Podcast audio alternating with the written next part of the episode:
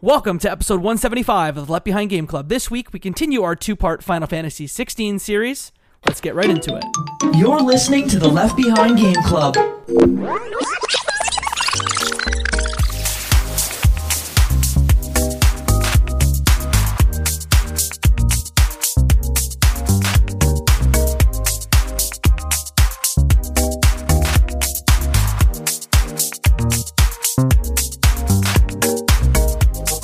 Welcome to the Left Behind Game Club, our never-ending attempt to make sure that no game is left behind. I'm your host, Jacob McCourt, and today I have three friends with me. The first friend, you know her, you love her. Her name is Katie Lesperance. Hello, we're back. We're back with our second friend, Flora Merigold. I accept the truth. and our third friend, back for the second time on the show, uh, from Tales from the Backlog, it's Dave Jackson. Dave, hello. Thank you. Feels like I never left. Secrets, uh, you didn't. But we're back uh, for Final Fantasy 16 Part 2. If you haven't listened to Part 1, please go back to episode 174 that came out two weeks ago where we talked about it. We talked about setting up the world, some of our complaints about the side quests, and more. Today we're going to chat through uh, some of the big story beats, some of our favorite characters. We've got a lot of questions from the audience and from y'all in the Discord. Thank you. And maybe I'll tell a Ben Starr story because that's who I am as a human being. Uh, should we start and talk about the characters? Because I feel like there are some characters in part one that we had not spoken about at all. Somehow we missed talking about Jill Warwick completely. Uh, so I'm going to start with a question. It's from Alias X. The question is Who are your favorite and least favorite characters? Is it weird if I say Hugo and Benedicta? No, not at all. Please elaborate. I don't know. I was. There were some of the few characters when they were on screen, I'm like, oh, they could say or do anything. And I was like, here for it. Whereas almost everyone else kind of had their lane and more or less stayed in it. And I kind of knew, like, I kind of knew what Jill was going to say. I liked Jill. Um, I think Jill may be one of my favorite of the main party. Um, but, but yeah, I think Hugo and Benedict are possibly my favorites. I'm going to go ahead and say Clive is probably my favorite character. Uh, and maybe Sid also, although I have a, a real weird mental block where I I know that Sid's voice actor did an incredible job, but I don't believe that that's the voice coming out of that man. So, like the, the character, uh, the the render of Sid, the character. So, despite that mental block, I thought Sid was cool. I would like to hang out with Sid. Um, Jill is my least favorite character, like almost by a mile. I, I thought that she, um, she, I'm going to use a sports term here. It's going to sound derogatory, but I promise it's a sports term. Uh, Jill felt like a warm body to fill a role in scenes. Yes. Uh, I, where, yeah. whereas, uh, you would expect a, arguably the second most important character, third most maybe behind Clive and Joshua, to do or say almost anything outside of like a 15 minute quest where she gets her revenge.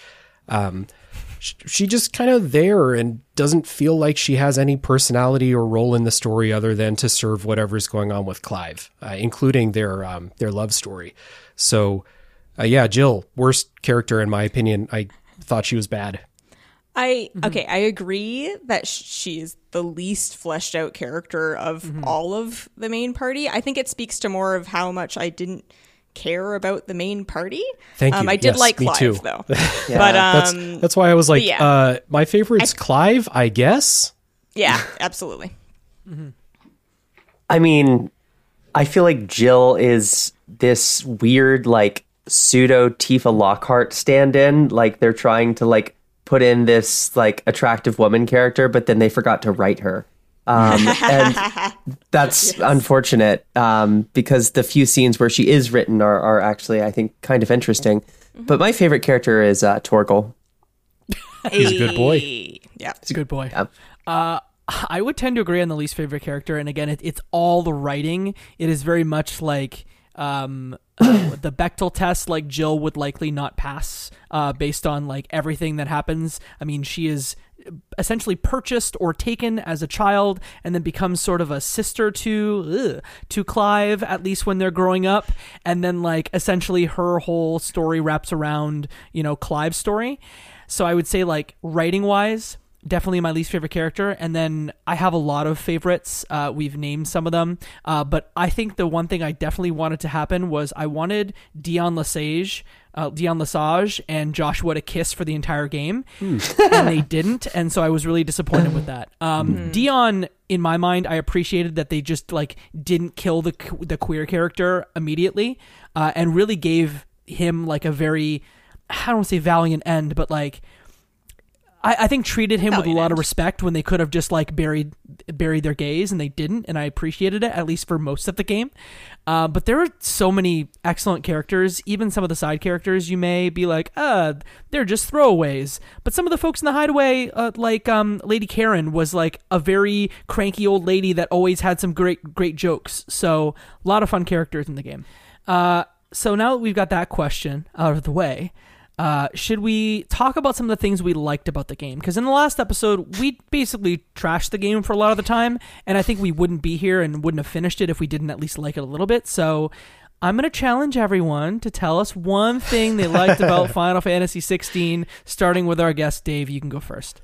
Uh, I thought the music was excellent. Loved it. Yes. Um, and especially punctuating those big Eikon battles, it was incredible. But um, this is this episode full spoilers too. Full spoilers. We are going to spoil the heck out of Final Fantasy 16, so pull the trigger, baby. Okay, so after you destroy the last mother crystal, um, it's it's like the color gets drained out of the world, and they do this this amazing visual palette change uh, around the world. It really seems like oh, you really screwed this up. This is bad, and the whole tone of the visuals and the music also changes to support that. And so you might have had like this kind of adventuring backing track in the earlier sections of the game when you're going through some of these open levels. But it is melancholy, sad music as you're going through the levels in the last like t- last third maybe of the game.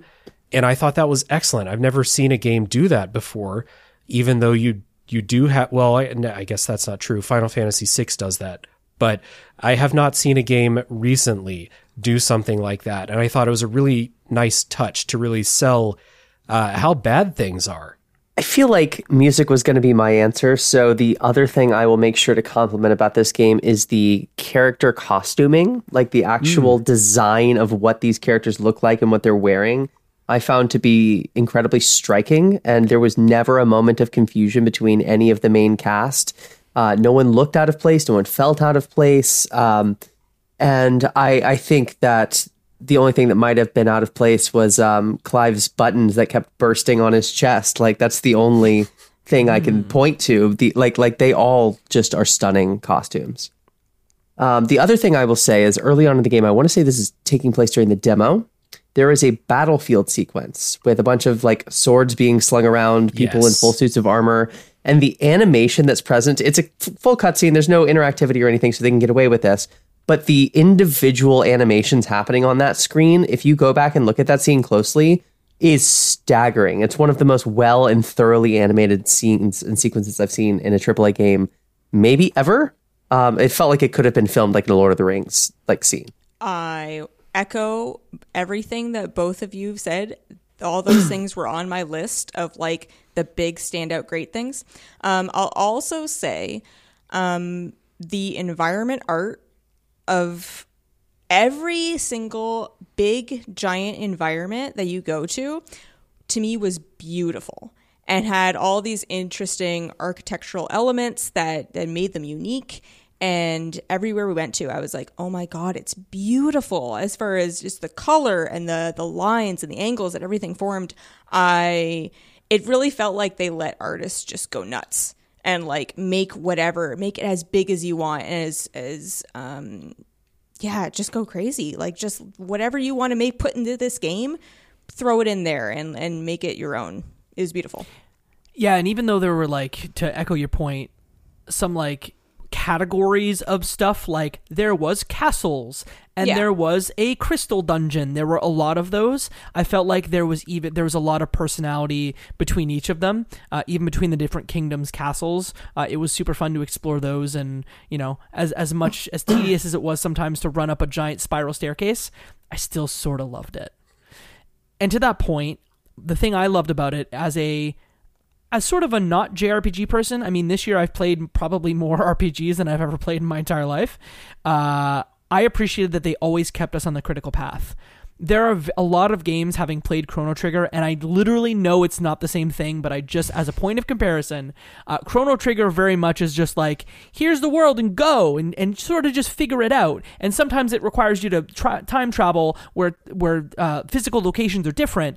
But with this, it's very much like, there's a critical path you will know what you're doing almost the entire time because the map's great. But beyond that, even having Torgal as an assist that can essentially, if you click the the left stick, it will essentially point you in the direction of your main quest was super helpful and especially in the last couple of hours when my tv settings maybe weren't set the best for the very dark environments i was in uh, it was really helpful for me to have that so that i always knew where i was going and i never really got lost Should we talk about active time lore? yeah Because fantastic oh my god, especially in games. this game in particular, I'm like, what? What a better game! Like in the year of 2023, what game? If you looked at the slate of games and said, which game would I want something like active time lore? It's this game where at any moment they're like, oh, and you betrayed so and so, and uh, me, of course, who doesn't remember uh, main characters' names, I go, excuse me, who? and I just hit start, and- or I hit uh, I don't The know two touchpad. buttons, Touchpad? the Yeah. And then I don't, I hit two buttons, which bring me straight to active time lore, and it pulls up bas like a handful of things that are relevant to what's happening. Either it is where we are and who's talking, or who the place that they are referencing or the people that they are referencing and you can literally just go over there and not only does it tell you what the character is, their motivations. it's updated in real time with where you are in the game. It's like, well, and this happened, and they're mad about this. And it's for it to be so well done that it's not just, oh, a character description that they put in at the start of the game and it's the same one throughout the whole thing. That would have also been helpful. But for it to be updated and for where that character is in the story at the present time, that's really cool. And I want it in more games. It's the right way to do a codex. Um, Yes. Tons of Yeah. RPGs introduce proper nouns to you, and then they say, "Well, if you want to know what that is, go deep into the menu and read out of the codex." And I, I don't want to. And when I go in to read the codex, I've lost the context for the thing that I'm looking up, and it's it's just not ideal. So this actually feels like a direct result of uh, my lightly researched development story of them, the whole team, watching Game of Thrones um, to like get inspiration. I lightly researched. I'm pretty sure that's true. Uh, but one of the things about Game of Thrones for everybody who has read or watched that show is that they throw a bunch of names and places at you at the beginning, and you're like, I don't know who the Tyrells are. How am I supposed to know that? This feels like a direct result of that, where they're like, you know what, people are going to want to know these uh, places and names and families and Eikons and stuff like that. Let's figure out a way to teach people right there in that moment.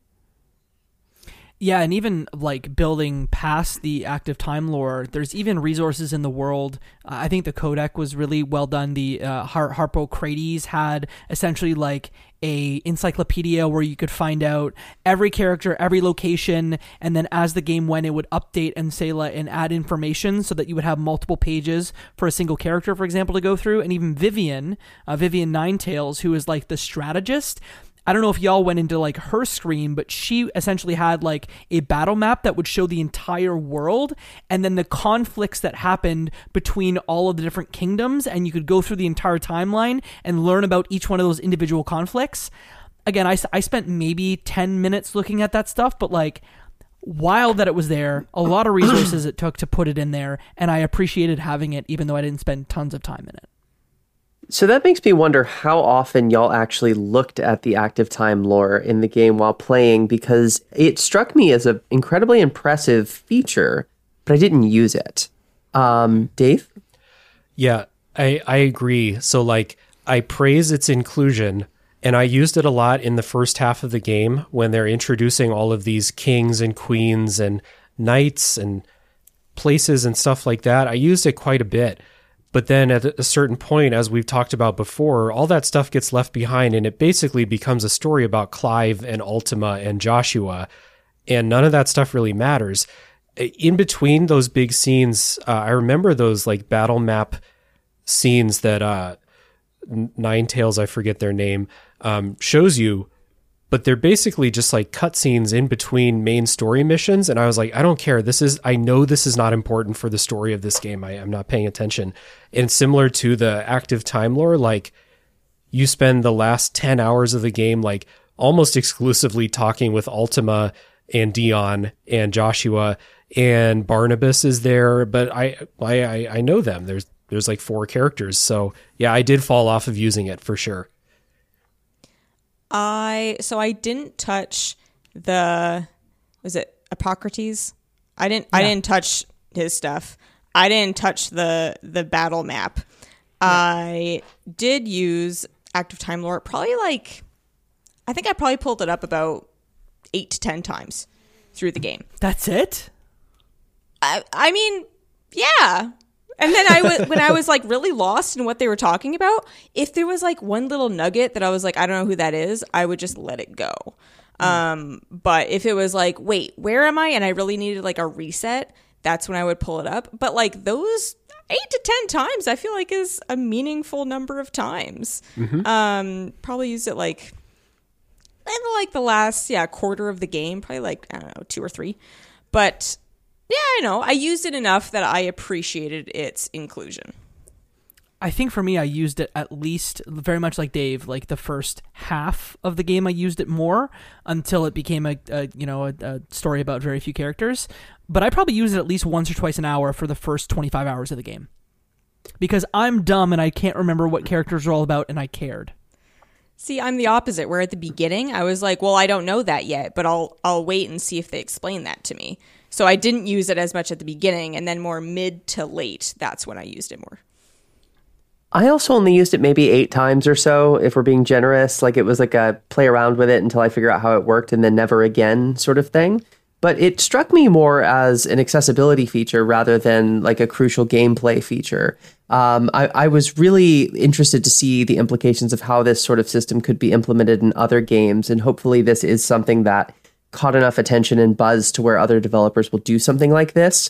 I could, for example, m- imagine like a Dark Souls being really interesting if there was something like I know that fans of your FromSoft games uh, like piecing that stuff together on their own, but like I missed the entire story of Bloodborne because I just didn't want to go through and actually like pay attention. So having a button to hit would be really useful in a game like that for someone like me who's maybe not as prone to to piece things together organically.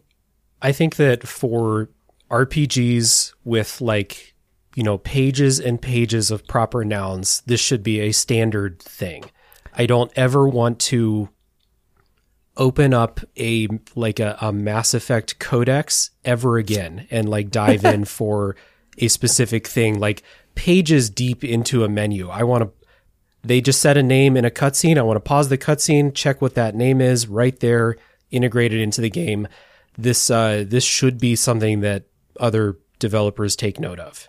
I think. It it's really it's the relevance of the information to what's currently happening. Yeah. that is the big breakthrough, right? Because like you said, we the games have had this information stashed away for you somewhere if you need it. But having the most relevant information right there, a click away, that is yeah, that's the special thing that they accomplished. Um, I'm gonna pivot us just a little bit, and uh, you know, we promised to talk about some of the major story beats here. Um, we've talked around and danced around the Eikon battles. Uh, I would love to dive in and talk about some of these Eikon battles because some of them are fantastic, and one of them in particular I think was incredibly disappointing.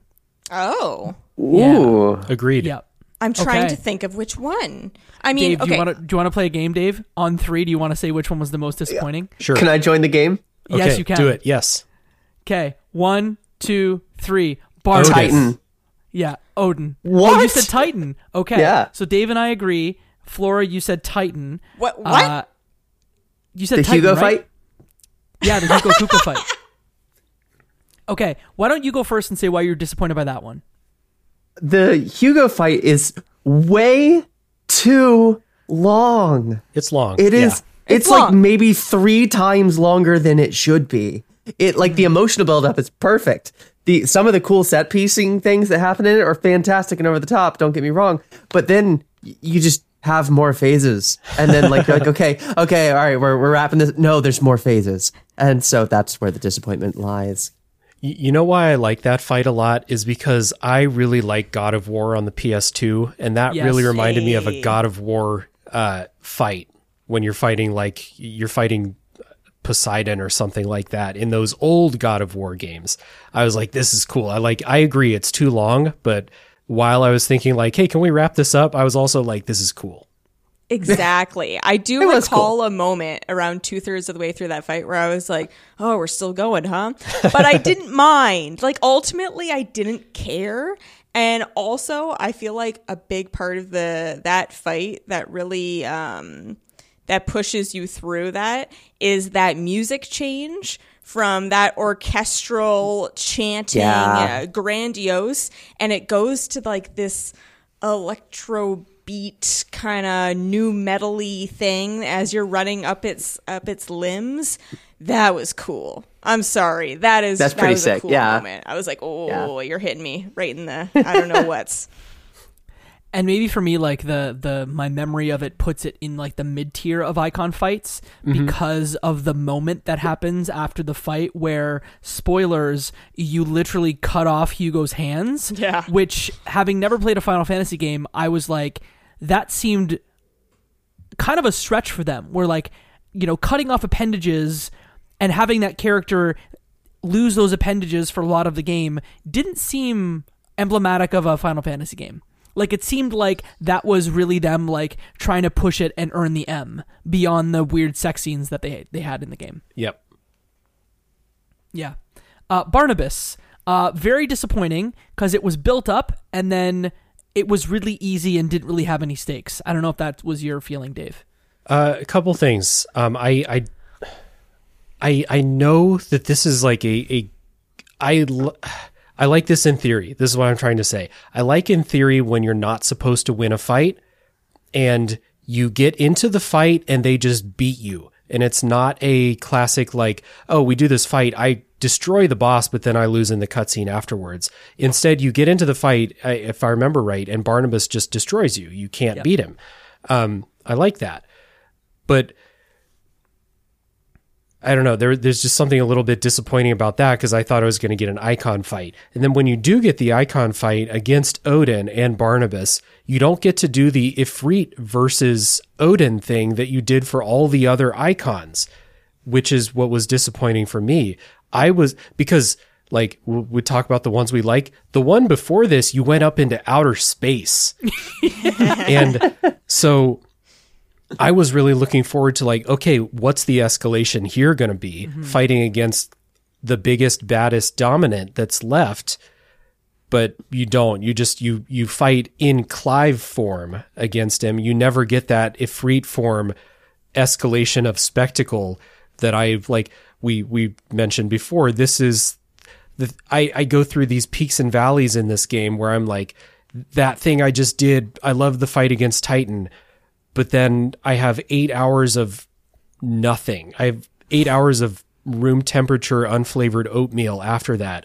And then and then I get another cool I go up into space and I fight Bahamut and it's the coolest thing I've ever done in a video game visually. And then Yeah. I have this valley again after that, more oatmeal. And then I'm like, okay, I can't wait until I fight Odin. And it's, it was just a big letdown. Yeah.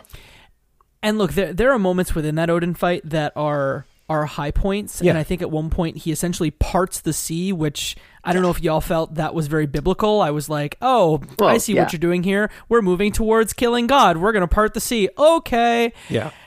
And uh, to your point, like I I don't love in games where you have that moment where you can't beat the boss, and like no matter what you do, you can't beat it, and you're not meant to beat it. Um, but it uh the the second phase was the disappointing one for me where like you've gotten Jill's power you go back and essentially it's almost like he he gives up to you at one point and just says like oh you are mythos i'm going to give you my power and just sort of rolls over in a way that i was incredibly disappointed in because it that's like the second to last. That's the penultimate boss, and he's really Yeah. put up as the the most powerful of the Eikons, and just rolls over. Like you have a harder fight with with Garuda, which was easily my favorite. It was fun. I feel like what I would like to see happen, and this I, I might give you two options here. Odin is so incredibly powerful in how he's framed. Like the splitting the sea thing in half is like one great visual example of that. This fight would have been a, a nightmare, but it also could have been really, really cool if Odin had like a one hit kill situation where you just game over and like you have to really go through a gauntlet to get to that final like human phase that exists mm-hmm. currently in the fight. But actually, what might be more RPG traditional is to have like a hidden Eikon fight where that's the case, where something's just like way, way, way tougher. But either way, it felt um, anticlimactic, I think is the word I would give this fight uh, after all of the cutscene build up leading up to it. I think the Garuda fight was fantastic. Uh, really because it was early and it was really like the the biggest spectacle you got outside of the that first fight we talked about earlier. Um, and it, it, it- that one too felt very God of War like in that at one point I believe Garuda's like a large giant essentially with with claws set, kind of staring down at you on a pillar as you run around her claws and I felt like that was really that was really fun to do. I like that Um, fight a lot. It's um like the the one on the rooftop is the one that I remember the most. That that feels like kind of like your first real boss fight in the and this was in the demo too. It was in like they had like a separate uh mode in the demo where they were like you played the beginning of the game. Now we're going to let you play with like upgraded powers like you would later in the game and see what this combat's really all about. And they let you fight Garuda and uh, or and Benedicta, and that was that was cool. I, I like that fight a lot. And doing it again for the second time when I actually got to that point in the story, I was like, oh, like I, I know this fight, but it's still fun. I like the attacks. I like the the dodging out of the way, and I wasn't tired of the combat by that point. So yeah, good good times. Uh, we we hinted at it a little bit when we talked about the uh, the fight with um, with Odin with Barnabas, but between uh, the two phases of the fight, that's when you take Jill's Eikon power. Did you feel like their love story was a believable one, I mean, or was it oatmeal? it's, to Dave's point. Okay. I mean, believable in what way? I believe that these two people who have known each other since childhood in this like horrible world are like we love each other because we because you know we've grown up together and we love each other and like this love Trauma. like a person to cling on to. Mm-hmm. And then they have this bond.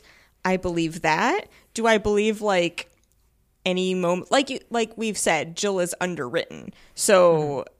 As far as their communication with each other and like the moment to moment scenes with them two in it did i believe it? Not really but i believe that those two could have been in love. Like i believe that those two would have this like incredible affection for each other. So i don't know. Yes and no i guess.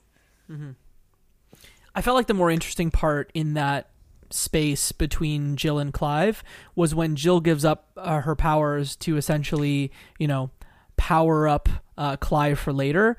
The Joshua piece of that is actually more interesting because he just gets pissed off that, you know, he's essentially positioning himself as the savior of humanity and needed to take Jill's powers to do that and was really upset about it. I think is that the point where maybe he punches like Clive for essentially taking, you know, her Eikon Yeah. power away. I Yeah. thought that was the wrinkle that was more interesting, but their relationship, the voice acting between both was great, but the believability and the writing of the story just made the whole relationship feel very milk toast.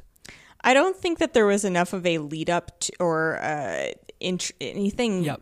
giving that moment any power. Like all of a sudden, she's like, "Oh, oh, They're I naked. give you my power." I'm like, "What do you What do you mean? Yeah. Why are we? Yeah, we're naked on a beach, and she's given him her ice power." And I'm like, "This feels like an allegory, but I don't know. Like, we're what What are we doing? Like, well, what, I didn't." It felt like they were trying to accomplish something and failing miserably in all accounts because it felt like yeah there was not enough weight to the moment um it felt kind of weird like like i said like it was trying to be an allegory in a weird way that i didn't really like um I don't know, like her that the idea that she's like, oh, I'm giving my power to the to the man. It was strange, you uh, because it's more useful to him. It, but it makes sense within the story and who the characters are. But it just, I don't know, something about the presentation of it was just very strange to me. I definitely felt like it came out of nowhere. It was awkwardly delivered, and Mm-hmm. it it didn't quite do the fan service thing, like like oh they're naked on the beach, like. but it sort of like felt like that was originally where the idea came from, um, and the fact that I wasn't emotionally resonating with the relationship that was being shown to me, um, it, that was it was just very it was a disconnect scene for me. Um, visually very beautifully presented. Um, but I, I don't know. I, I definitely felt out of place because online, when I saw people reacting to the Clive and Jill relationship, people were getting really, really excited about it. And I thought I had missed something. Like maybe this is a relic of not checking the active time lore, but I kind of was still under this like, aren't they technically related thing? Is this another Game of Thrones ripoff element? like what's good? I, I didn't know what to make of it at first, and I just kind of just sat through the scene. Yeah, it, I'm with you. It took me by surprise, and I've talked with other people, and they've mentioned like a will they, won't they type of thing with Clive and Jill throughout the story, and I, I was like, where did you see that? I, I didn't see any chemistry in that way between them leading up to that point. Now, there are people who say, and I, this is true, that given all that they've been through, that if they were to just decide to take comfort in each other in that way, then that makes sense. But I did not see any chemistry between them leading up to that point, other than the fact that they've known each other forever. Um, and so it felt like a, a really jarring, like, we're in the party. uh, There's so many scenes where, like, Clive is about to go do something dangerous, and uh, they'll be like, "All right, so we're ready," and Jill just goes, "Mm," and nods her head, and that's that's all you get from Jill. And there's there's no like you know outward concern for Clive or anything like that. And then that thing with Joshua afterward, it felt like they had cut a scene before that Yeah. where like I agree. Because Joshua gets like real mad at Clive and it's like, "You took this from her. You're making this about yourself and all this stuff." And it's like, dude, like she, that felt like a very consensual. Like, you take this, it will do better for you. You are obviously like the chosen one in this scenario. I can help you help everybody by giving you my power. So here it is. And then Joshua's like, "How dare you do that to her?" I'm like, "Bro, like." You weren't there. Like, what is wrong with you right now? I didn't know that Joshua uh, gave cared in the slightest about what happened Exactly. to Jill at any moment of the entire mm-hmm. story, and then all of a sudden he's mad enough to punch his brother about it. Um, yeah, that was surprising. I never felt any thought of like, oh, will they or won't they? I was like, oh yeah, no, they're the couple of this entire game, this entire mm. time, and I wasn't going like, oh, it wasn't. It was not Ross and Rachel here. Like uh, this is what it is. Like these are the these are this is a couple right here. Yeah. Not not Tidus and Yuna to give a Final Fantasy example. Hey. Yeah. Weird. The one thing that I think is also puzzling about all of this is that when you get Shiva's powers, it's not like that actually gives some new dimension of gameplay to Clive. It's just another Eikon that you can choose to mix and match. Um, I I didn't think that the Shiva powers were like boring or uninteresting or unhelpful, but like it's not the uh, transformative thing that the story and the cutscene suggests that it actually might be. Like once that scene's over, great. I get this new elemental attack that doesn't really like Yeah. it, it doesn't It's like- break a new type of enemy, you know, back to that whole elemental damage discussion. It's one of six, Yeah. like any other. Yeah. Dave, you go first because I I want to take us in a slightly different direction. Okay. Yeah, I, I think that the thing about that transfer from Jill to Clive is that Clive took the other ones by force, basically. Uh, Clive took it from Benedicta and Hugo. Um, Joshua blessed Clive when Joshua was a kid. Clive had the blessing of the Phoenix at the beginning of the game. This is the only time when a character like willfully gives it over to uh, until Barnabas to to Clive.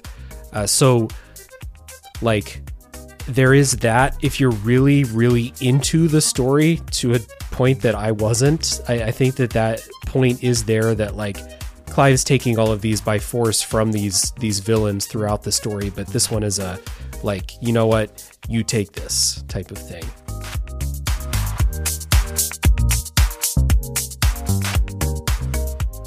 Do you find yourself playing older games and wishing that there were new discussions about those games? Enter Tales from the Backlog. Hi, I'm Dave Jackson, and on each episode, I'm joined by a guest to break down those games that may be stuck in your ever expanding backlog.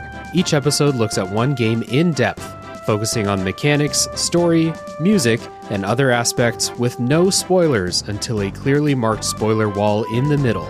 If you've played the game, go ahead and climb that spoiler wall and enjoy in depth story discussions, and if not, jump out when we warn you and maybe go play that game for yourself. We have over 100 episodes in the feed, everything from Disco Elysium to Tunic to discussion episodes about how to get into horror games, and if games actually need to be fun, or if they have more to offer. I guarantee that there's something in there for everybody. Once again, that's Tales from the Backlog, available wherever your podcasts are found. Um, we've talked here about uh, you know Shiva and some of the Eikon powers. The thing we haven't shared is what our final loadouts ended up being. Um, so I'd love to know. Maybe starting, maybe maybe I'll start so y'all can think about it.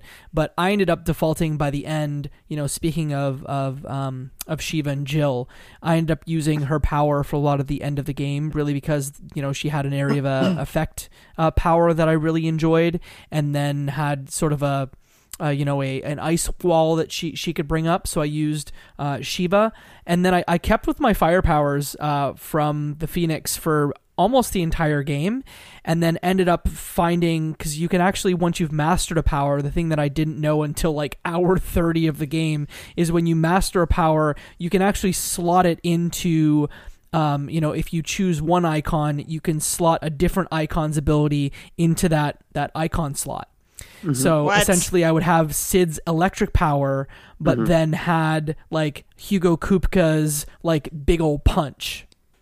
Katie, you look Nice. surprised. I'm so annoyed. I'm not surprised. I'm annoyed. Of Yeah, you can mix course. and match. Of course you can. After you master one of the powers with the ability points that you don't quite get enough of, you get Yeah. like 950 uh whatever silk steals, but uh but you don't get enough ability points to like be able to do as much as you want. Even if you like hyper concentrate on just the things that you want, it's still not enough. So of course, of course if you master them, you can do that. And of I actually- don't tell you. I didn't put together that it required mastery of an ability for that to be the thing. I just figured out like 45 hours into my playthrough that oh, I never explored the menu and then oh, I can put different elements together. Like I don't think the game actually does a great job of communicating when that happens whenever it opens up the ability. Um to get back to the loadout discussion, I really enjoyed pairing Titan abilities with everything. Like just having a Titan ability on hand was always uh, it felt very safe for me. Um, I strongly disliked the lightning Eikon's tendency when you hit circle to zoom in on the reticle. That always threw me off as like an accident in combat. And so I would take the lightning abilities and put those on the other Eikons that I was in using in combat, like um, Ifrit or the Phoenix. Um, that sort of like, I, I think the abilities of some of the secondary and tertiary Eikons that you get throughout the game are great. And then putting them on the primary ones that you get at the beginning of the game, that was where I felt most comfortable because like the Garuda ones, I didn't really love, but I did like that circle ability of like you know whipping whipping to, towards or or grabbing an enemy or whatever. Yep. I, I rocked with the Phoenix, the default Phoenix loadout. Um, I rocked with the default Titan loadout. And then I had Garuda uh, because of that, that grab claw feels, I- don't want to say essential because, like, again, the combat's not, it's not at that level, but it's really helpful um, to, to grab a, a stagger or a half staggered enemy and kind of whip them down a little bit. Uh, but then I put a couple of um, Odin's abilities on Garuda to replace uh, one, uh, one of them to replace one of them, and I kept Garuda's dodge ability because that does a bunch of stagger damage. Um, but I, I didn't I didn't find Shiva's or Sid's uh, or Ramuh's uh, abilities to be very useful at all, and um, I, I mostly it was like I'm gonna do these other things situationally. Like if someone's staggered, I'll do that that hook claw thing to pull him down, or like if that dodge counter with Garuda is ready, then I will wait for the next attack to come and I'll use that. But the rest of it was just waiting for Titan's stuff to get the cooldowns to go down because they just do a bunch of damage and uh, the I think that every fight in this game is about like 30% too long. Regular enemies, boss fights, they're all pretty long. So I want to do as much damage as I can to Yeah. uh, hasten it along a little bit. Um, I rolled with Phoenix, Shiva, and Titan. Um, my two favorite ones were the Phoenix, um, uh, Phoenix Rises or something. It's a big area attack. When when you master it, it like it's like three waves of just fire and it just a lot of damage. And then uh, Shiva was good, and then Titan with the I think the something of judgment, like bolt of judgment or something. Um, when you upgrade that, it's like two big strikes that do quite a bit of damage. But yeah, I pretty much rolled with that almost the whole game. I also uh, used Bahamut because at a certain point, if I know I'm not fighting a boss, I'm pretty bored by the regular combat. So what I would do is I would put Bahamut on, and I, Bahamut has that Mega Flare attack where you it charges, but you can't attack during it. So you just kind of like kite enemies around while it charges up to like level six or whatever, and then uh, lightning comes from above and kills all of them. So I did that quite a bit just to feel something during those regular encounters. Uh, one of you mentioned that the game doesn't really explain the combat system really well. I think they did a really poor job of explaining stagger damage because, you know, as a new Final Fantasy fan, I was just like, and I don't even know if that's in other Final Fantasy games, but stagger damage. I didn't really understand it until 30 or 40 hours in to say, like, oh, my attacks will do stagger damage that will, like, if I choose a certain, like, loadout or I use specific moves, I can actually stagger bosses faster and get my free hits in. So maybe another point that, that the combat should have been a little more deeply explained. I'll agree they didn't explain enough that some things do more stagger damage than other things because mm-hmm. yeah, I didn't figure that out till pretty late in the game. But I do like the two-part stagger system where halfway we'll just kind of interrupt them whatever they're doing. So you go, "Oh, I'm this close to that midpoint stagger." So maybe you'll just kind of like get try and get a couple more hits in to interrupt whatever they're doing. And then the full stagger where it leaves them just lying on the ground for a good, I don't know, 10, 15 seconds and you just you just hit them the whole time. It was fun. I kind of liked the stagger meter. Switching gears before we talk about the end of the game um, i'd love to ask y'all if there's a specific moment that really comes to mind beyond some of the Eikon fights that we've had that you want to talk through. The I, I- my this is bad. My first inclination was to say no, uh, but uh, one did come to mind, and it's the moment when uh, this is the really the only moment in the game where I, I really felt any connection with the story whatsoever, uh, and it is the point when Clive, you've been following this this ho- hooded figure that like we know it's Joshua, right? But Clive doesn't. And then they they reunite briefly, but then they have this big fight. It's the Bahamut fight. And then after that, finally, Clive and Joshua can reunite and they can give each other a hug. And uh, the the whole storyline to that point has been leading to this moment and they reunite. It's a great scene. The the emotion from the voice actors is fantastic. And then uh, their mom is there too. And she uh, kind of uh, a little little Game of Thrones analog here too. She had been doing all of this uh, backstabbing and stuff because she thought that this is what she had to do because she thought that her you know her the, her good son was dead. But it turns out he wasn't. So uh, she deals with that by just instead of facing the consequences. Uh, uh, wh- what is it? The the click the thumbsticks to accept the truth, right? Instead of her accepting the truth by clicking the thumbsticks, uh, she just kills herself uh, right then and there. And I thought that that scene, the re the reuniting of Clive and Joshua was was really great. After like again, they know that each other is there, but there's pressing stuff they have to do, and they they can't have that moment. And then they finally do get to have that moment, and then their mom gets her comeuppance because all the way till the end, she was a terrible person. katie are you going to talk about this moment in depth more No, I'm going to talk about a different moment. Okay, I want to jump in because this is also another Oh, moment that I go love. ahead. This is probably outside of some of the Eikon fights my, my favorite moment um, because you know we we hadn't said that you know in essentially to keep her bloodline alive she made nice with Sylvestre Lesage uh, who was killed and that's why Bahamut like went crazy because you know uh, Anabella is her name, I believe. Anabella Rosfield, which at that point would have been Anabella Lesage. Um, she essentially like maneuvered to keep her bloodline alive, created a or not creative, like had a son who essentially was a combination of, of her bloodline and Lesage's, who may you know they were essentially positioning him as you know the dominant for the family uh, and taking you know Dion out through you know a bunch of political machinations. But this part Ben Starr's performance in this specific scene where he is yelling at Anabella, like essentially unloading all of his baggage about he's, how she's a terrible mother and, you know, how, you know, she essentially pushed him aside and gave him to the slave trade. Um, in that moment, all I could think was, oh, this is how Ben Starr wins a game award this year. It's this specific scene that, that does it. And I'm sick for thinking that, but that's all I could think about. That's a Uh, good can I tell? Can I tell the story of meeting Ben Starr now? Can I do it? Sure. Yes. Okay.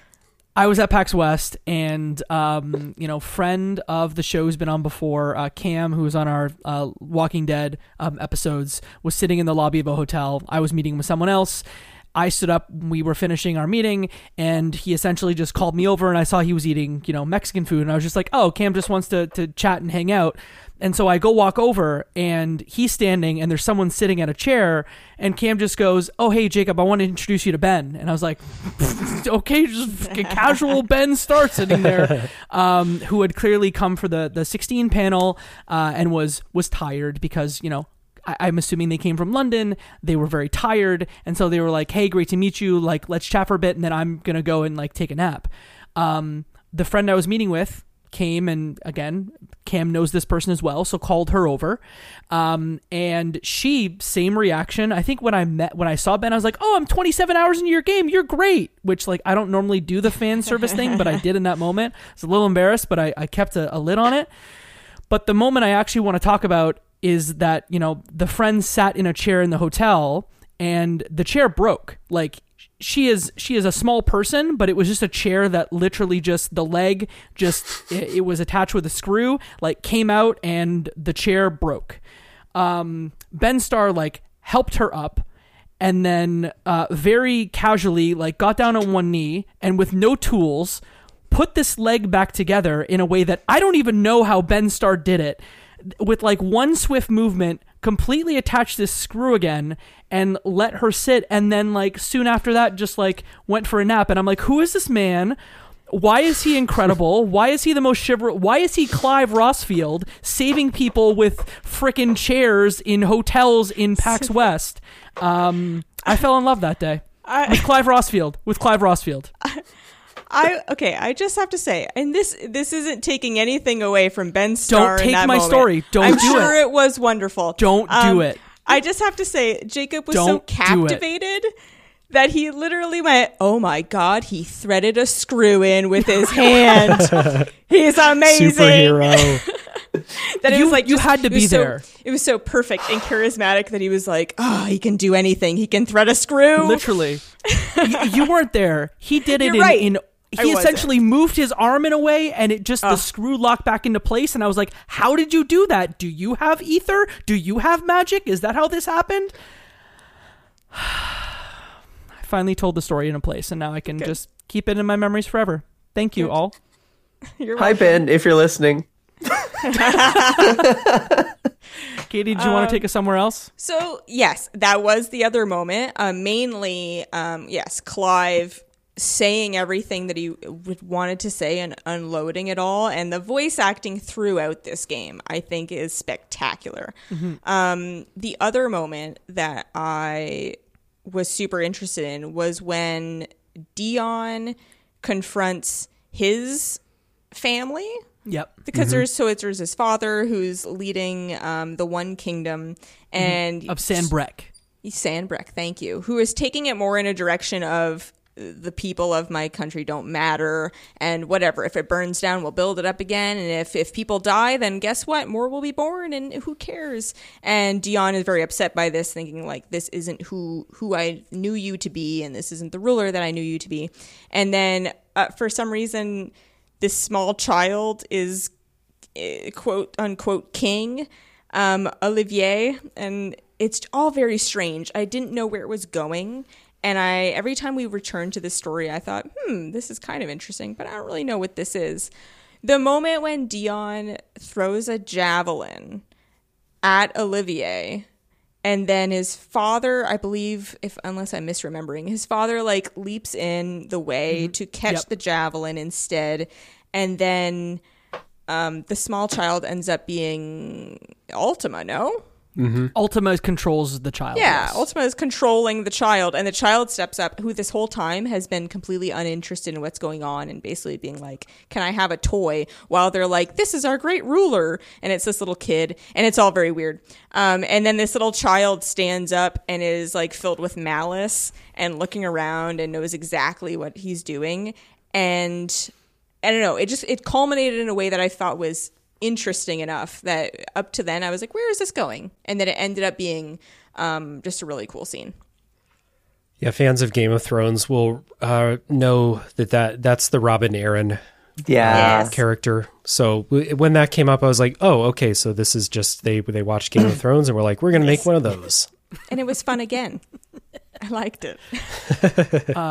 Ultima influenced um, uh, Olivier Lesage in that case. Um, Ultima's influence is sort of all over this game. Um, I'd love to start taking us towards the conclusion uh, and talk about the final uh, boss battle and the, the way the story ends. Um, did we like the boss battle? Were we happy at the end? Did we feel like everything sort of wrapped up? I'm actually going to use um, a question from the audience that was uh, from a Thunderheart. They ask, were there any plot points you felt weren't resolved in a satisfactory way? Um, so let's talk about all those things. Someone jump in and talk first. I'm still coming down from the Ben Starr story. I don't I don't know that I can point to anything that wasn't resolved in a satisfactory way because I wasn't that emotionally invested. Like there were I feel like the highs of this game are extremely high and then the in-betweens are for me extremely low. And to that effect, I'm not waiting for the build up to these moments. I'm kind of, they happen, and I'm like, whoa, this is really impressive, really cool, well acted, beautiful, well scored, all that. But I'm not moment to moment going, oh my God, what's going to happen? I'm more just going, oh, what's the next cool thing that's going to happen? So I don't think I can really point to any um, storyline because I don't think that any of the storylines were that great, I guess. Like, as far as continually throughout the game, I, I, I don't think there was that thread wasn't quite there. Yeah, for me, there's the, unresolved things for me are the things that they set up in the first half of the game and then kind of shoved to the side when Ultima really came front and center. So, like I said before, one of the things I really liked is how you are breaking the mother crystals and just continually making lives, making people's lives worse. Uh, you're setting out to help the bearers from their their plight of uh, slavery, but after you break the first mother crystal, you see some bearers that were freed and they're not very thankful for what you've done for them. And then you never really revisit that plot line ever again. And um, the plot line about, you know, you break all the mother crystals, magic has left the world. People were relying on this to like do basic things like light fires and stuff like that. I wanted to see after you beat Ultima and you know conquer free will for the people of Valisthea, um, I wanted to see the direct result of what you did. I want to see the messy aftermath and I want to see the rebuilding process. But instead, you beat Ultima, Clive dies, and then it, it fast forward an unknown number of years when life is wonderful. But I don't know. I wanted to see how they get to that point but you don't. You just see the there is a world without magic. Magic is a fairy tale, which is a, a fantasy trope that I love, by the way. Um, but you don't really see how they got to that point. It it seems too neat, and it seems like they didn't really know how to get to that point. So they were just like, no, we're just going to skip ahead dozens of years and or hundreds, who knows? And yeah, I felt like with most characters, the resolution was satisfying enough for what this game was. But unfortunately, the lack of resolution that still bugs me is the higher level one. Um, the the overarching narrative just feels like it lost its way, as Dave was just saying, and I think that the things that made this game so compelling in the initial hours were the things that weren't delivered on thematically. yes, Um, and I mean that in the broadest of senses. Like, like I can't easily point to like, oh, this character, what the heck happened with them? There's some motivations I don't believe in. There's some conclusions that I find a little fussy, but uh, throughout, like, like I don't see like there's a glaring thread that's just dangling, being blown through the wind. It's just unfortunate that the overall tapestry looks so unfinished by the end of the story, and it becomes such a trope, the kill God thing, which I support, but like when it comes to I mean like it's not Gurren Lagann they're not throwing galaxies at each other but it's it's pretty high level um but I, I was ready for the game to be over the, by that point. Can, can I try and summarize what um, Ultima is, or how how the whole thing happened? I'm gonna try and speedrun this just to see because I didn't do any reading, like about the plot and like th- say what does the ending actually mean. But I think what happened was Ultima was a god and said we want to be more powerful, we want to ascend to a higher level. So to do that, we're going to essentially create humanity and distribute our power throughout the the land and create these mother crystals. But then humanity got their own free will and they needed to wait until an all-powerful being mythos was created who could be able to collect all of the the power of humanity then to deliver it to ultima so they could ascend further is that the thing is that the Yeah. plot I think Oh, so that wow. Ultima could like take Clive's like vessel so that that Ultima Yeah. could take uh Clive's body essentially and Clive then was a have vessel, all that yeah. power. okay that's a story i guess. Bravo uh, jacob. That's pretty good. I'm Yeah. shocked that I understood all of it because I, I, there were parts in it that I was shocked by, but it was truly that like not that the mother crystals were like Ultima in in essence, but that Ultima had essentially split his his body into multiple parts, including Feel- part I feel that was like in you pushed it too far. Yeah. I feel like you tr- I feel like you had it and then you're like I'm going to go one further and I feel Yep. like you lost it. But also I don't know if that's right. were or there wrong. not multiple multiple Ultimas, there or that so, Ultima had split?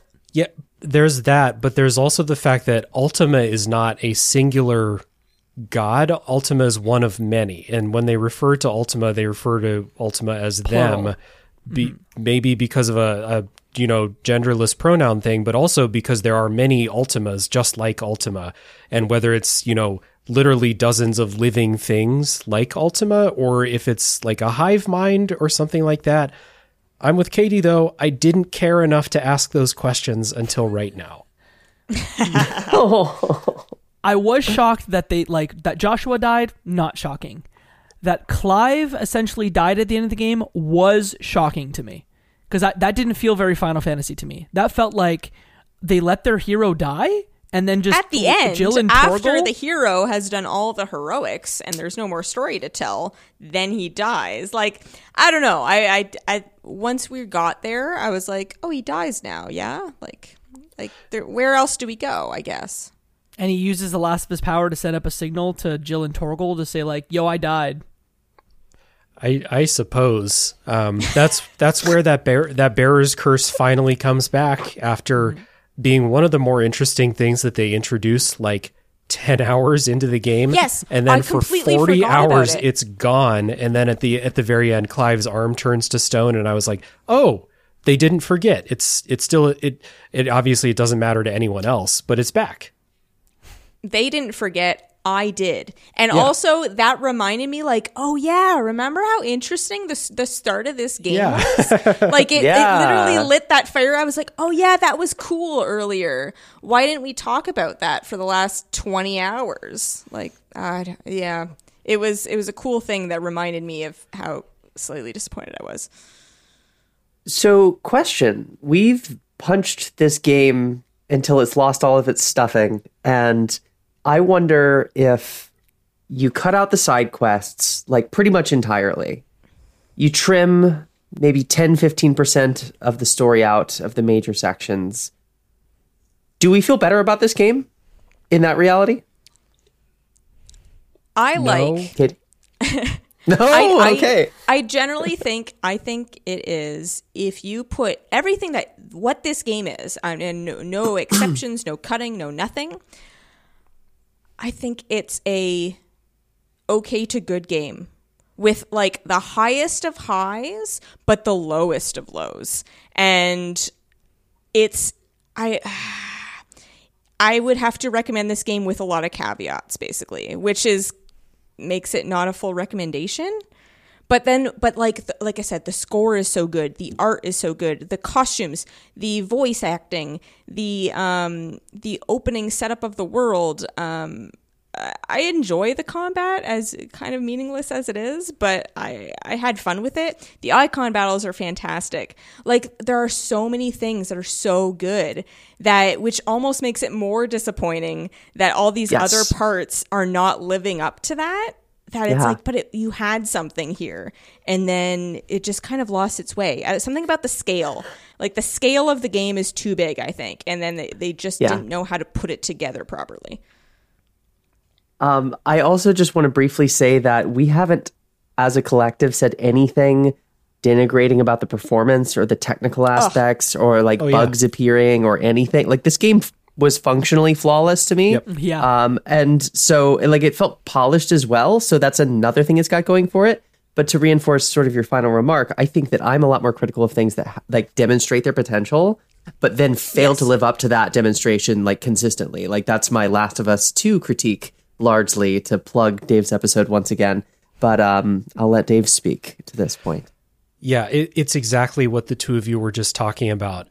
Um, and I, I talked about this on the Tales from the Backlog episode about Final Fantasy 16 when we were doing our wrap up part. We we like all of us were pretty critical of 16, and it's really easy to just play a game that sucks and has no ambition and is not trying to offer anything new and just you know you you talk about it you're like yeah this was this was garbage. I, I wasted my time playing this. I have nothing interesting to say about it. The reason that we have had a critical conversation but a a fruitful conversation about it is because i think it's really close to being a game that offers a lot. Um, it it had a lot of potential with the story and it abandoned. That's why when you said had they cut out the side quests and trimmed the main story down, would you feel different? I don't think I would because they would still be abandoning the interesting part of the story for something that, like I said, in the last couple years, I've played five JRPGs that do the exact same thing with the story, but in a more cohesive way than 16 does. But the reason that we we come up with these critiques is because the combat is good, but it's not great. The story sets up something really interesting, but then it leaves it behind for something that's not as interesting. And all of these ways that it approaches being a great game makes it really easy to find these critiques and have these conversations. Exactly like The Last of Us Part 2, like Flora said, Tales from the Backlog, whatever episode, Jacob knows the episode number. Uh, I think it's 87. 80, 78 and 84, I think. Those are the Are two. the two yeah. that we did. Yeah, yeah, yeah. It's it's those games that approach greatness. The games, and we want to like these games. Like I'm a longtime fan of Final Fantasy. I wanted nothing more than to go to my Game of the Year season and be like, I loved Final Fantasy 16. It's a return to form for a series that, in my opinion, hasn't had a good single player game since the year 2000. I wanted to say those things. Uh, I'm not quite there, but that's that that small gap is what inspires these these really good critiques that we've we've laid out. I think. Flora, you asked the question if if it was trimmed by 30%, would you love it more? And I think the answer for me is yes. yes But I have the I, th- I have to admit that I have rose-colored glasses on because it is my first experience playing a mainline Final Fantasy game, and it's probably also like um, on one hand the amount of JRPGs that I have played. So I have not experienced the "you must kill God now" sort of trope that comes out in every single uh, JRPG. So I was less less unsurprised and dissatisfied by it. I loved the world sure it was disappointing how some of the threads weren't explored or the the thing that made this story unique was sort of abandoned for the kill god trope. The combat although simplistic at times like the layers that they added in was fun for me. And even though some of the side quests were junk some of them made me cry. So you know when i think about my game of the year list this is on it. Uh, it's not at the top of it but it's it's a very good game that is going to compel me to play more Final Fantasy games. Like immediately after this, I went and I looked at the list of the best Final Fantasy games. And like obviously your perennials, your sixes, sevens, and eights are on there. Uh, Ten is on there too. Uh, and I was thinking like, cool, I'm gonna play Seven Remake now. So I don't know. I'm less conflicted than y'all. I loved it a lot. Uh, it has its issues, but you know, I still loved it. I just want to offer a quick correction. Final Fantasy X came out in 2001, so that was the last good mainline Final Fantasy game. Thank you, everybody. um, we got a lot of questions from the community. I'm just gonna pull one and then say thank you to everyone else who included questions. Uh, we will we will throw some of these out after the fact. Um, but the last question that I want to ask is: Would you like to see? And this comes from Luke Lewis, uh, Lukewarm Lewis. Would you like to see the series continue with more of an action focus, or return to a more traditional battle battle system for future entries? I think that Final Fantasy VII's more hybrid approach, the remake, is more interesting than the complete commitment that we see here in 16. Um, I think if 16 had maybe more um, immediately customizable combat options and maybe a little more like weapon variation than what we spoke about, how it's just kind of a ticking up number and some of the less developed elements of the combat here, I might have a different opinion but I like the blend that's going on in Seven Remake better than a traditional um, turn-based combat as well. Like I, I feel like we live now in an era of game design where you have many people have experienced Persona 5 Royal with all of the amazing enhancements to what turn-based combat can look like. And going back to something even as beloved as like a Chrono Trigger is anachronistic, to pardon the pun. Um, when it comes to Final Fantasy, I don't really want to see it live fully in either camp, or if it does, that's just less interesting to me. So, so I'm going to say Seven Remake for those who have played. Uh, you get a little bit of both. I I would generally agree with that statement that it's most interesting when you can kind of throw all these ingredients together and see what you get and see what kind of um, combination you can get. I would be okay with continuing what they did with 16 with the combat if you have more things that are meaningful as far as choices you make, weapon variation, as far as what they actually do. Um, also, the AI companions felt very just cosmetic to be mm-hmm. honest. Every now and then they would take out a minion.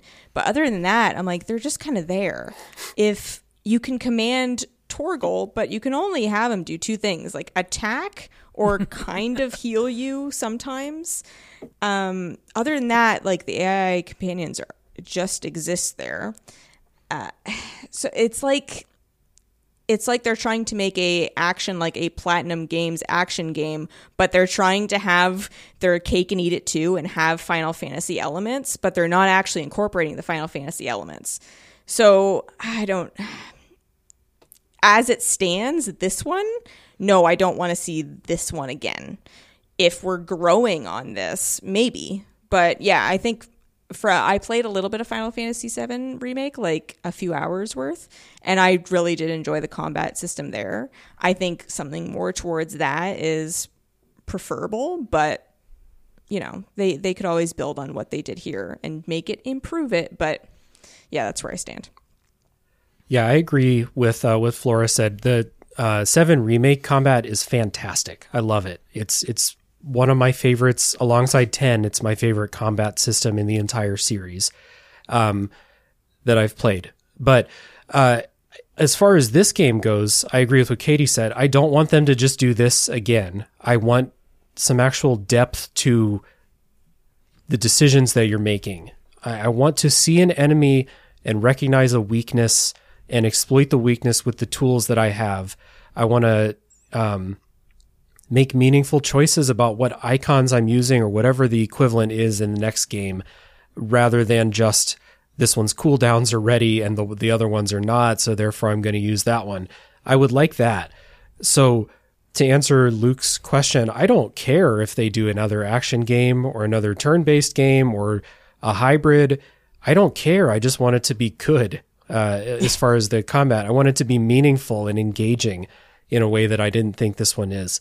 And I, I want to just do a quick plug because a lot of people think that uh, Stranger of Paradise, the one with Jack uh, yelling about chaos, is like a meme game, but it secretly has an incredibly deep combat system. It's really, really good. And all of the things that we've been wishing that 16's combat did, Stranger of Paradise has all of those things. It's really, really good. Uh, so if you if you like me were let down by the combat system in 16 for not being deep or engaging enough, try Stranger of Paradise. It's got what you need. Um, I also just want to, a real quick thing. Uh, we haven't addressed this, but this game got a bunch of heat from longtime Final Fantasy fans for abandoning turn based combat, um, which. First of all, Final Fantasy X was the last turn-based game. It came out in 2001. Let's let's uh, accept that the series has moved on. But I, I I I came out of this like feeling that this is like kind of Final Fantasy, kind of not. But it, it's because of all those missing RPG things, and it, the fact that it is like someone said, I forget who. Sorry, that they're just trying to have their cake and eat it too. Um, with yeah, just doing a platinum games or devil may cry type thing and then just being like oh uh, final we got to have you level up i suppose. And we got to have you craft weapons i suppose. So all of that stuff like the the one foot in and one foot out doesn't quite work. I want them to commit and make a firm decision. Uh, i think this game sold pretty well so like well, relatively well. It, sold okay. Maybe it didn't meet I'm sure Square. Square Enix didn't. I was like going to say maybe it didn't meet Square Enix's amazing uh, expectations for sales, uh, but this game did well enough. There's going to be Final Fantasy 17, and I hope that what we when we look back at 16, we'll be like, oh, it was a stepping stone along the way to a really good action Final Fantasy game. Because I'm a longtime fan of the series, but I don't care if they do action games. I want fun combat. As However of it is. August 2023, it sold three million copies only on PS5. So Well, yeah. So yeah, they release your game only on one system and and then be disappointed about its sales. Way to go, business I- minds. Give me an Just- MBA. you don't One need quick one. Do you want mine? Square Enix reported that they lost like a third of their company like um like value because of Final Fantasy 16. That's like obviously not true, but they're blaming the fact that they've lost billions of dollars on this game's release. They Um, they they almost went bankrupt because of their uh, experiment with Final Fantasy 15. So I, I also just want to say real quick, like it's been a long time since Final Fantasy fans got a complete single player game that didn't involve some multimedia experiment. So that's good. It's a step in the right direction. I, basically, the hope is that they will learn the right lessons. But be based on what we literally just said, I'm not super hopeful that they're going to. Like, uh, we we may not. The Stranger of Paradise, like you said, uh, you think has a great action um, gameplay and mechanics maybe we're not learning the right lessons from Stranger of Paradise. You know, we're not integrating that into other things. Uh, we'll see. We'll see what they do. I also wanted to see Jack in this game. Uh, our opinions are one. Uh, the press had an 88% uh, Metacritic uh, or OpenCritic average on this one. I pulled two reviews. I'll read them really quickly. GameSpot gave this 9 out of 10. Uh, Michael Higham wrote Final Fantasy 16 is a bold shift in both gameplay and narrative, yet captures the Final Fantasy magic in a stunning fashion, earning a place within the pantheon of incredible entries in the beloved franchise. Uh, you can hear Michael on our Hi Fi Rush episode from earlier this year. And from Game Informer, Wes LeBlanc wrote uh, When I look back at my time with Clive, his friends, his enemies, and Valisthea, it's those highs that I vividly remember. Final Fantasy 16 is very different from its predecessors, but in many ways very familiar, and it's still a Final Fantasy through and through, reminding me why I love the series so much. You can hear Wes on our Donut County episode. Uh, he gave it an 8.5 out of 10. Michael gave it a 9. So. Uh, I'd love to thank the folks that sent in questions. We're not going to get to those questions. Uh, Bits of Time, Seto Box, uh, Matt Storm, uh, Adam Gumbert, Link HS. Thank you for sending in questions. Maybe Sorry we'll answer them in the them. Discord. That's a great question. Katie, where's the Discord at? Oh, it, Plug a thing. Do it. I'm not. I'm not prepared to plug. You Pop know I'm quiz. bad Okay. at plugging, Jacob. Left leftbehindgame.club slash discord is where you can find that um that discord we're probably going to talk about this game a lot because we're doing a two-part series and a lot of people have questions so thank you for sending those in uh, we'll continue the conversation continue the conversation in that discord um, dave thank you so much for coming back to the show. Um, we appreciate it. This is probably the longest record that we've ever done in the history of the left behind game club so thank you for that. Uh, tell us where you can be found on the internet Yeah, so again, I'm the host of the Tales from the Backlog podcast, where uh, a this recording that we've done is the average episode length of a Tales from the Backlog episode. uh, so yeah, if you like long podcasts, in depth analysis, I, I think that we've got you covered over there. Again, that that show is backlog game reviews for the most part. I do do new games, uh, but the episodes will come out months after the release, so I'm I'm never on the cutting edge of new releases. Um, again, every episode of my show is split in two. There is a strict no spoiler section at the beginning where we we basically do as much as we can of the analysis without spoiling. So you can listen to any episode of the show regardless of whether you've played a game or not. You will not be spoiled on key story things. That is my promise. And then after that spoiler wall, uh, all all bets are off. All spoilers. So for those who do want to stick around for that story breakdown, or in the case of some other games, uh, like real shop talk uh, type stuff, you can stay for that spoiler section. You can find that anywhere that you listen to podcasts, of course, unless you're listening on some secret Left Behind Game Club uh, thing that I don't even know about. Could be. I don't know. Uh, but you can find it anywhere. You can also find me on uh, whatever social media you can just search Tales from the Backlog. You'll find me, and you'll also find me in the Left Behind Game Club Discord server. It's a good time. Dave, thank you so much for coming. Of course. Thank you for the uh, invite.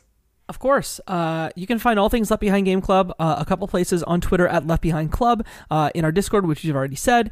And uh, if you like this podcast, if you literally made it this far and you haven't turned it off yet, and you haven't given us a five star review on your podcasting platform of choice, shame on you. Actually, we love you, but it'd be great if you could like juice the algorithm a little bit for us, and uh, you know maybe more folks will hear the show. Uh, you can find me at all places at Jacob McCourt, J A C O B M C C O U R T. Uh, I'm on Twitter. I will not call it X. Uh, I'm on Instagram. Uh, I'm in the Discord. Uh, and then I host another show called Crossplay Conversations uh, with Luke Lewis and Joseph Hooper.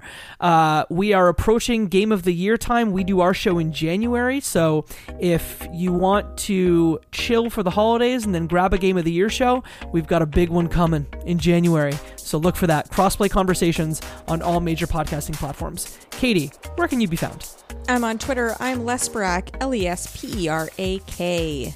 The end. Flora, before you turn into a pumpkin, where can you be found on the internet? I am on Twitter at Ludonarrative FM. I'm on epiloguegaming.com, where I actually posted a more in depth article on Final Fantasy 16 if you want to know a little bit more about my thoughts. Uh, Celeste Miss, coming up. Hey. Tell us about that briefly. Um, oh my goodness, it's awkward. Um, we didn't talk about this beforehand, but I'm flying back home, so I won't be able to do Celeste Miss. I'll have to do New Year's Eve Celeste Miss again. Um, so, so if you want to leave this part in the episode, the idea would be that New Year's Eve I will be playing a straight through playthrough of Celeste. Uh, traditionally, I've done this on New Year's Eve for people who like maybe don't have a great relationship with their family or whatever. It's like a nice little social occasion to kind of tide us through what otherwise could be a difficult evening. But um, last year, for various reasons, I was unable to do it on Christmas Eve. This year, same thing. So uh, New Year's Eve, I think. Celeste is coming either way. It's a tradition. And where are you on Twitch for that? Oh goodness, um, it's twitch.tv slash Flora Merigold, and that's M E R I G O L D. Awesome. Uh, that's the end of our show. Uh, as always, shout out Mike Ruffalo, and that, my friends, is one less game left behind.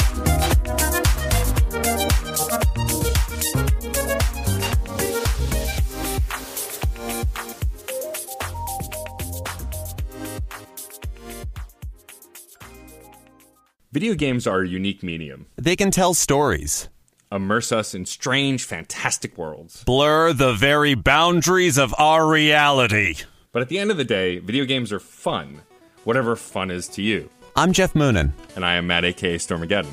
and on Fun and Games, we talk about the history, trends, and community of video games. It's a celebration of all the games we play and all the fun we find within them. And there's so many more games out there. So we hope you'll share in that conversation with us. Fun and Games podcast with Matt and Jeff.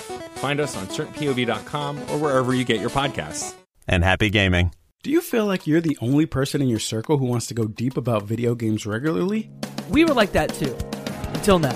Welcome to Crossplay Conversations, the brand new bi weekly topical video game podcast from Luke Lewis.